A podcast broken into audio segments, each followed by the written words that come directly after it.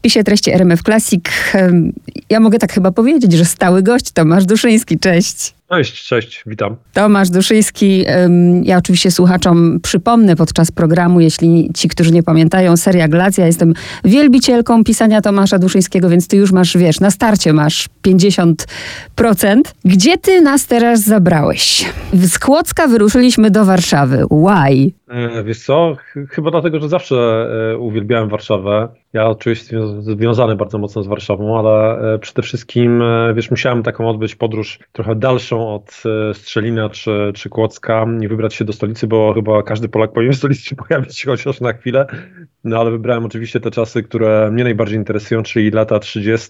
no i naszą stolicę właśnie w tamtym okresie, ale chociażby e, dlatego wybrałem tę Warszawę i ten okres, ponieważ e, no, w latach 30. przewijała się tam cała śmietanka, nie tylko arystokratyczna, ale tych e, znanych, mniej znanych osobistości, które które zawsze mnie fascynowały. Prowadź nas w akcję. To co możesz oczywiście? No fenomen z Warszawy, y, tak jak sam tytuł wskazuje, akcja dzieje się w Warszawie, natomiast fenomen z Warszawy nazywany był najsławniejszy polski jasnowic tamtego okresu, okresu międzywojennego, przede wszystkim Stefano Sowiecki, e, no ale oprócz niego mamy oczywiście bohatera, którego ja z kolei bardzo lubię, e, fikcyjną postać komisarza Wróbla. E, komisarz Wróbel już na początku powieści, kiedy wkraczamy w świat fenomena z Warszawy, stoi przed bardzo dużym wyzwaniem, ponieważ e, musi sobie poradzić ze sprawą, która wstrząsnęła w tamtym czasie, w latach 30., początkach lat 30. naszą stolicą. Śmierć młodych kobiet odnajdywanych e, nie tylko w samym centrum Warszawy, ale także na rogatkach e, Warszawy. Drastyczna śmierć, która jest dla komisarza wciąż niewyjaśniona. Sprawa nie znajduje żadnego finału, trudno znaleźć jakiś trop, no i w pewnym momencie naciski i rodziców ofiar, no ale także e, prasy i, i tych, którzy stoją nad komisarzem Wróblem powodują, że musi on skorzystać z pomocy właśnie Stefana Osowieckiego, czyli jasnowidza i tytułowego fenomena z Warszawy. No jak e, wychodzi ta konfrontacja dwóch postaci, dwóch mocnych postaci, czyli e, sceptyka, jeżeli chodzi o sprawy metafizyczne Antoniego Wróbla, no i oczywiście samego Stefana Osowieckiego, to oczywiście trzeba sprawdzić już na kartach e, powieści, natomiast prowadzą oni rzeczywiście sprawę morderstw młodych kobiet. Co z tej sprawy wyniknie, no to już nie chcę Państwu zdradzać. Takie właśnie szkiełko i oko kontra serce, chociaż nie do końca. Dobra, zaczynamy od Stefana Osowieckiego. Powiedz, z jakich ty materiałów korzystałeś, źródeł i może przypomnijmy tę postać i dlaczego właśnie w dwudziestoleciu międzywojennym tak bardzo interesowano się zjawiskami paranormalnymi? Zacznijmy od tego, że zjawiskami paranormalnymi e, interesowano się tak naprawdę już na przestrzeni wieków XIX e, i XX. E, tak naprawdę wywoływanie duchów przy stolikach było zakazane w zaborze rosyjskim przede wszystkim. W innych zaborach e, wyglądało to troszeczkę inaczej. No i w momencie, kiedy Polska odzyskała niepodległość, okazało się, że wielu e, naszych rodaków potrzebowało rozrywki i tą rozrywkę dostarczały właśnie takie seanse z osobami, z medium, jednym czy drugim. Przy stolikach siadano, zasiadano, wywoływano duchy. No, ale także korzystano z innych umiejętności tego typu postaci, z jasnowictwa, telepatii. Na pewno była to niesamowita rozrywka, y, dlatego też y, w latach 20. czy 30. pojawiało się bardzo wiele osób, które chwaliło się swoimi nadnaturalnymi zdolnościami. Wielu było także hochsztaplerów, którzy ogłaszali się w prasie, że za kawałki włosów, które prześle się pocztą albo na zaznaczki pocztowe postawią horoskop, przewidzą przyszłość i losy tego czy tamtego e, obywatela. E, natomiast e, rzeczywiście w polskiej historii pojawiło się kilka postaci bardzo znanych, bardzo ciekawych, które, o których losy warto pośledzić, chociażby Stefan Sowiecki, Franek Kluski, Agnieszka Pilchowa, to są postaci, o których coraz więcej szukamy informacji, coraz więcej tych informacji otrzymujemy. Bardzo ciekawe świadectwa dotyczące ich działalności i badań eksperymentów, także e, przeprowadzonych przez e, specjalistów z zagranicy, chociażby Stefano Sowiecki badany był przez profesorów z Sorbony, ale nie tylko, także przez jednego z noblistów, którzy przyjechali, żeby przeprowadzić specjalnie z nim eksperyment. No i te eksperymenty rzeczywiście były bardzo ciekawe. Mnie zainteresował Stefan Sowiecki jeszcze podczas e, mojej pracy magisterskiej, kiedy to badając tak naprawdę losy marszałka Piłsudskiego dowiedziałem się o eksperymentach pomiędzy przeprowadzanych pomiędzy właśnie tymi dwiema osobistościami. E, marszałek Piłsudski był częstym gościem e, u, u Osowieckiego, brał udział także w różnych eksperymentach i powiem takim o takim jednym, którym krążył takie, taka anegdotka w Warszawie dotycząca właśnie Piłsudskiego i Osowieckiego. W pewnym momencie obaj zasiedli sobie do stołu. Piłsudski, jako że się nudził, napisał na karteczce pewne, pewne zdanie, włożył do koperty, podał e, tę kopertę Osowieckiemu z informacją taką, żeby Osowiecki odczytał oczywiście, co na tej kopercie zostało napisane. Osowiecki, który już miał podobno dość tych wszystkich eksperymentów, ponieważ wszyscy męczyli go właśnie o tego typu świadectwa jego, jego zdolności. Powiedział y, niecenzuralne słowo, y, mam cię w czterech literach, że tak powiem, a to było tak naprawdę powiedzonko marszałka Piłsudskiego bardzo, bardzo znane i rzeczywiście Piłsudski, który na początku mu groźnie spojrzał na Sowieckiego, nagle otworzył szeroko ramiona i powiedział tak, trafiłeś, właśnie to napisałem. To zresztą nie jedyny przykład ich współpracy. Także mieli w swoich domach zasiadać pewnego razu i wieczorem mówili się na wymianę myśli e, telepatyczną i podobno ten eksperyment także się udał. Próbowałam się nie roześmiać, bo rzeczywiście ten fragment był świetny. A powiedz, e, bo o ile o wróblu za chwilę, o twoim bohaterze fikcyjnym, którego no łatwo sobie wykreować, o tyle tworząc tego Osowieckiego, no musiałeś go utkać z czegoś. Z czego utkałeś na przykład tę historię z Ćwiklińską? Wszystkie niemalże historie, które, anegdoty, które są wplecione w fabułę są e, też prawdziwymi, rzeczywistymi, tak także w relacjach i książkach napisanych przez samego Stefana Osowickiego, e, które można, e, które można znaleźć w księgarniach do dzisiaj. Ja polecam też jedną książkę, którą napisał e, Przemek Semczuk, to jest Magiczne dwudziestolecie, jeżeli ktoś chce rozszerzyć swoje informacje o nie tylko Stefana, Stefana Osowickiego, ale także o innych jasnowidzów, to jak najbardziej warto sięgnąć po tę pozycję. To taki album, w którym znajdziemy mnóstwo zdjęć, ale także anegdot i, i historii. Natomiast Stefan Osowiecki napisał książkę, która oczywiście e, przekazuje bardzo wiele informacji z, z, jego życia, z jego eksperymentów. Oczywiście czasami są one chaotycznie podane. Z faktografią się e, dosyć mocno e, rozmija. Natomiast to jest pozycja dosyć ciekawa.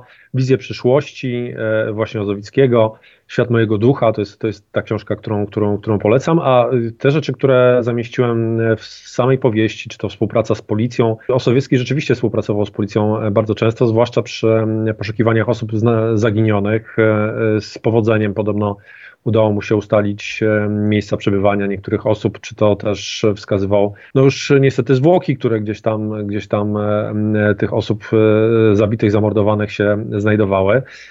Współpracował z policją dosyć mocno, ale nie tylko z policją, bo w, poszukiwał także zaginionych podczas Powstania Warszawskiego, został bardzo długo w Warszawie, zresztą zginął podczas Powstania Warszawskiego i podczas całej okupacji starał się pomagać ludziom, którzy szukali swoich, swoich, swojej rodziny, swoich bliskich. Jedna z ciekawostek, która pojawi się w powieści, to e, Osowiecki, który pojawia się w fabryce Wedla i próbuje e, uratować e, tak naprawdę reputację tej firmy, ponieważ w pewnym momencie do takiej konszy, w której mieszano czekoladę, jakiś sabotażysta wrzucał opiłki żelaza, kawałki sprasowanych gwoździ i sznurki. Tak naprawdę nie wiadomo, co się dzieje. Ta czekolada wędrowała gdzieś za granicę nawet, więc gdyby często na, natrafiano na tego typu niespodzianki w czekoladzie, reputacja Wleda rzeczywiście by mocno podupadła, natomiast e, Osowiecki odnalazł sabotażystę, wskazał go i podobno zapobiegł wielkiemu skandalowi e, na skalę e, tak naprawdę światową, bo w tym czasie ta firma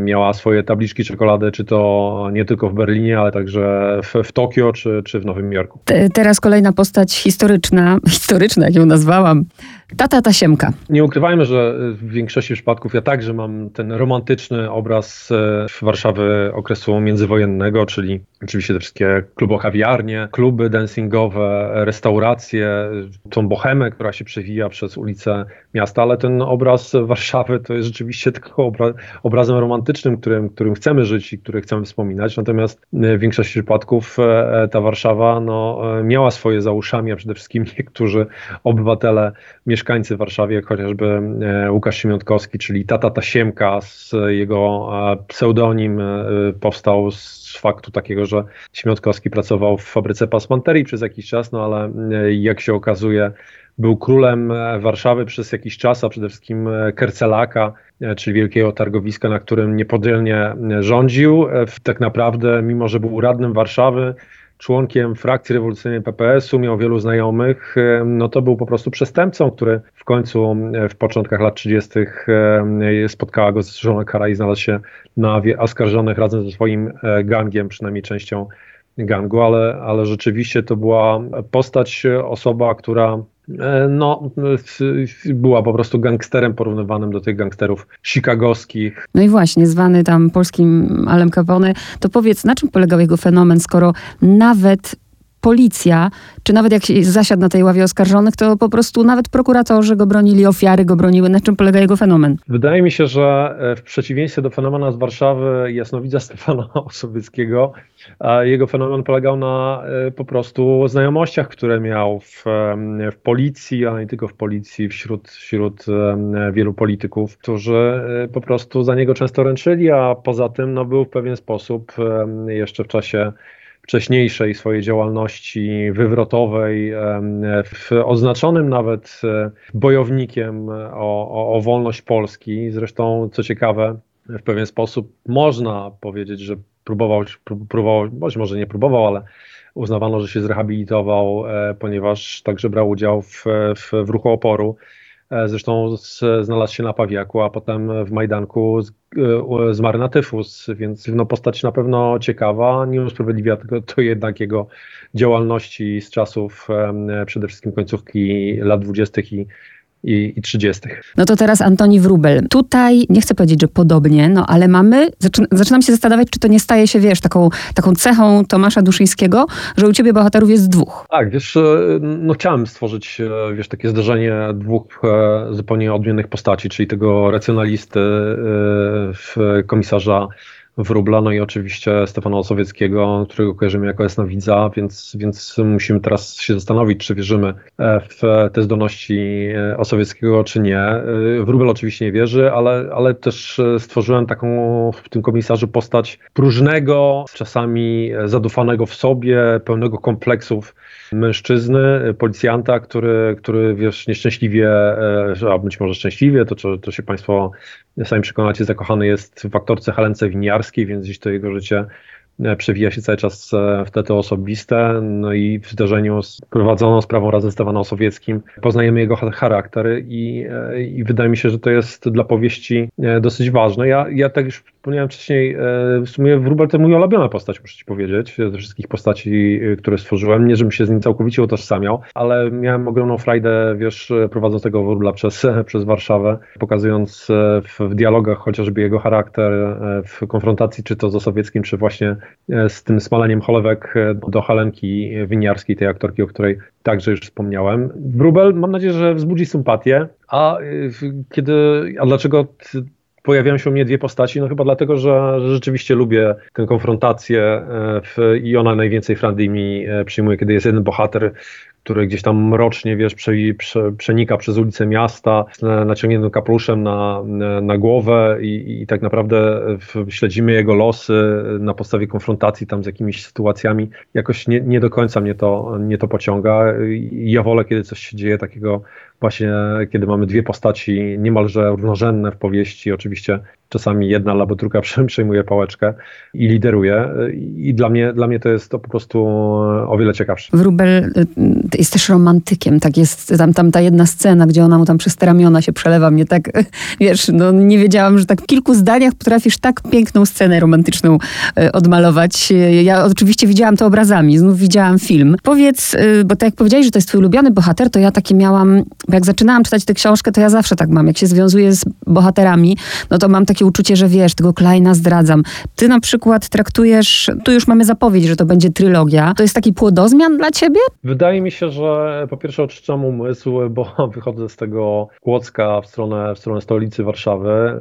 Tutaj mamy niemieckie Glac tak naprawdę i, i zupełnie inną pracę ze źródłem, poszukiwanie dokumentów, przewijanie się przez ten niemiecki tekst, poszukiwanie informacji rzeczywiście bardzo mocne, bo, bo, bo mało jest opracowań dotyczących Kłodzka, tamtego okresu, czy policji, czy, czy, czy jakichś ciekawostek, więc tu, muszę naprawdę dużą robotę e, odwalić, w cudzysłowie, przepraszam za ten kolokwializm. Natomiast e, w, w Warszawie e, przy, przy szukaniu materiałów, po pierwsze mamy ten, to szczęście, że, że, że w języku polskim możemy sobie poszukać tych materiałów. Dużo jest opracowań. E, mogę korzystać z takich e, niesamowitych postaci jak Grzegorz Kalinowski, który, który jest warszawianistą, pisarzem, dziennikarzem i, i, i dzięki temu, że go znam, mogłem sobie odbyć podróż po Warszawie w śladami bohaterów jego powieści, ale także mogłem wysłać mu powieści, żeby, żeby jako warszawianista zobaczył, czy ten człowiek z południa Polski nie nawyczynią czegoś tam karygodnego wręcz. E, e, więc e, dla mnie to jest, to jest super sprawa, że, że mogę sobie potoczyć te losy bohaterów raz będąc w Kłodzku, raz w Warszawie, czy to pisząc jakąś powieść dla młodzieży, bo, bo dla mnie to jest ważne, żeby, żeby jednak ten płodozmian, tak jak to określiłaś, był. Każdy z bohaterów, czy znaczy, no Klein też zresztą ma jakąś tam przeszłość, jakąś słabość. Bardzo mi się spodobała słabość, jest mi bliska słabość wróbla. Mm, mam na myśli namiętność do nie tylko, no do jedzenia słodyczy w sumie. To wydaje się takie bardzo współczesne, ale wróbel rzeczywiście e, ma te problemy takie życiowe. Myślę, że wiele osób może się z nim identyfikować i chyba ja, ma, ja, ja także się z nim identyfikuję, stąd, stąd bardzo go lubię, bo ja też lubię słodycze, tak żeby nie zdradzać, nie tak, spoilerować tak, tak, tak, własnego życia. Nie spoilerujemy delikatnie, tylko zaznaczam, że, że są też właśnie e, elementy zabawne. Co ci tak sprawiło taką trudność przy pracy nad tą książką? Bo z tego, co przed chwilą powiedziałeś, to by wynikało, że miałeś właściwie łatwiej niż przy Glacu. Nie miałem trudności chyba, nie napotkałem jakichś trudności pisząc, pisząc powieść. Bardzo szybko ułożyła się w mojej głowie i tak naprawdę szybko, e, szybko przełożyłem e, na papier to, co chciałem osiągnąć. E, największą trudnością być może jest jednak przedstawienie, wiesz, tego klimatu lat 30., skoro ewentualnie mogę sobie obejrzeć, wiesz, jakieś filmy, tak jak kiedyś były tym starym, w, da, w dawnym kinie czy starym kinie, taki cykl, cykl tych no starych przecież, filmów. oglądałam co niedzielę o 12 było. No właśnie, ja tam też kilka filmów oglądałem i pamiętam. I pamiętam na przykład aktorkę Ćwiklińską ja do dzisiaj, tutaj ja nawet słyszę jej głos w tym momencie, jeżeli mi sobie tak, tak sobie się nad tym zastanowił. E, I wiesz co, i tamten klimat mi się bardzo podobał i chciałem po prostu, żeby e, czytelnik, który, który sięgnie po powieść, e, w, rzeczywiście poczuł się jak w latach 30., mimo że ja w latach 30. oczywiście w Warszawie nigdy nie byłem no nie byłoby to możliwe, to, to, to jakiś mam e, obraz e, tamtego czasu i, i to jest taka trudność, e, którą mam nadzieję nie zostanie uznana jako trudność przez czytelnika, wręcz przeciwnie, dosyć swobodnie się poczuje właśnie w tamtym klimacie. To zdradź mi teraz totalnie, mm, zaglądam do twojej kuchni pisarskiej, bo mnie to nie przestaje fascynować, jak wygląda przeciętny dzień y, Tomasza Duszyńskiego, Tomasza, który pisze, bo popatrz, ja mam wrażenie, że nic nie robię w życiu, tylko pracuję i czytam i sama wiem, ile zajmuje mi to czasu. A ty oprócz tego, że musisz to napisać, yy, zredagować pewnie, to jeszcze musisz się tyle naczytać, no bo przecież yy, sam wymieniałeś dzisiaj nawet te książki. Ja, ja chcę wiedzieć, czy ty jesteś pracocholikiem, co ty 16 godzin dziennie pracujesz? Jak to wygląda? Nie, muszę ci powiedzieć, że pracuję jako dyrektor e, Miejskiej Gminnej Biblioteki Publicznej e, w Strzelnie od e, już dłuższego czasu, więc mój dzień wygląda w ten sposób, że rano idę do pracy, przychodzę z pracy, załatwiam rzeczy, które, które, które powinienem załatwić. Gram na Xboxie z córką, ewentualnie coś, coś robimy razem. Czasami pomagamy jej z matmy, e, ale już sobie radzi całkiem nieźle, więc myślę, że już nie nadążam za, za, za dzisiejszą matmą. E, no i wieczorami najczęściej piszę, a przede wszystkim piszę w weekendy, bo, bo teraz tak to, tak to wygląda, że raczej w weekendy mam czas na to, żeby siąść nad powieścią. E, ale zanim zasiądę do powieści, to rzeczywiście jest to kilka, mm, czasami kilka miesięcy przygotowań, zwłaszcza jeżeli chodzi o Glac, to, to, jest, to są dłuższe przygotowania, żeby znaleźć materiały, zwłaszcza jeżeli zmieniam miasto, na przykład, o którym piszę, jeżeli wychodzę z Kłodzka e, do Dusznik Zdroju, Bystrzycy Kłodzkiej czy, czy, czy Lądka Zdroju. E, z Warszawą jest oczywiście prościej, bo e, na zawołanie można sobie znaleźć materiały dotyczące czy to sowieckiego, czy to architektury warszawskiej, czy, czy życia społecznego, religijnego, jakiegokolwiek sobie tylko wymarzymy z tamtego okresu. To ja mam straszne kompleksy w takim razie. Jak ty mi mówisz, że ty po pracy się tym wszystkim zajmujesz. A, a masz czas w ogóle, żeby czytać rzeczy nie do pracy, nie do książek, tylko po prostu inne jeszcze? Nie, żałuję, ma, mało, mało czytam rzeczywiście książek spoza tego rejonu zainteresowań mojego, czyli tego, co jest potrzebne do, do pisania, ale ostatnio e, muszę ci powiedzieć, że, że czytam e, książki polecane przez moją e, córkę, czytam teraz taki młodzieżowy cykl. Autorki oczywiście nie pamiętam, Czas żniw i, i kolejne tomy nawet mnie wciągnęło, więc, więc kiedy, kiedy mogę, to czytam, tylko że to czytanie jest o wiele dłuższe niż, niż być powinno, bo czytam na raty, kiedy już idę spać. A córka, bo nie wiem ile ma lat, ona czyta już twoje książki?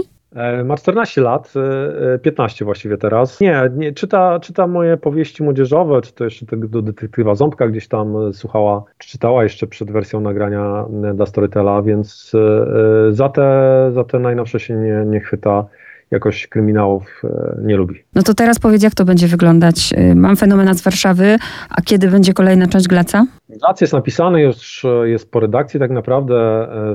Asia Mika odesłała mi E, z wszystkimi uwagami. Nie, nie ma ich tak dużo, więc dla mnie to jest myślę, że kilka dni, żebym, żebym się za to zabrał i, i, i jej to odesłał. Wiosna tego roku to jest Glac Goliat, tak się nazywa czwarta część e, tej historii. Muszę ci powiedzieć, że wiesz, ja nie lubię, kiedy ktoś pisze tam reklamując kolejną powieść autora, że najlepsza powieść autora, tak jakby poprzednie były gorsze. Tylko, że ja sam czuję, że, że tę powieść pisało mi się trudno, najdłużej tak naprawdę, e, ale, ale najbardziej mi się podoba pod względem tego, co chciałem, co chciałem osiągnąć i, i nie, nie chcę zdradzać nic tak naprawdę, więc na tym na razie zakończę, ale myślę, że, że będzie, będzie mocnym akcentem e, wiosennym e, z podróżą do ziemi kłoskiej. Czyli słyszymy się niedługo. Mam nadzieję. Bardzo dziękuję za zaproszenie. Ja też Ci dziękuję za rozmowę.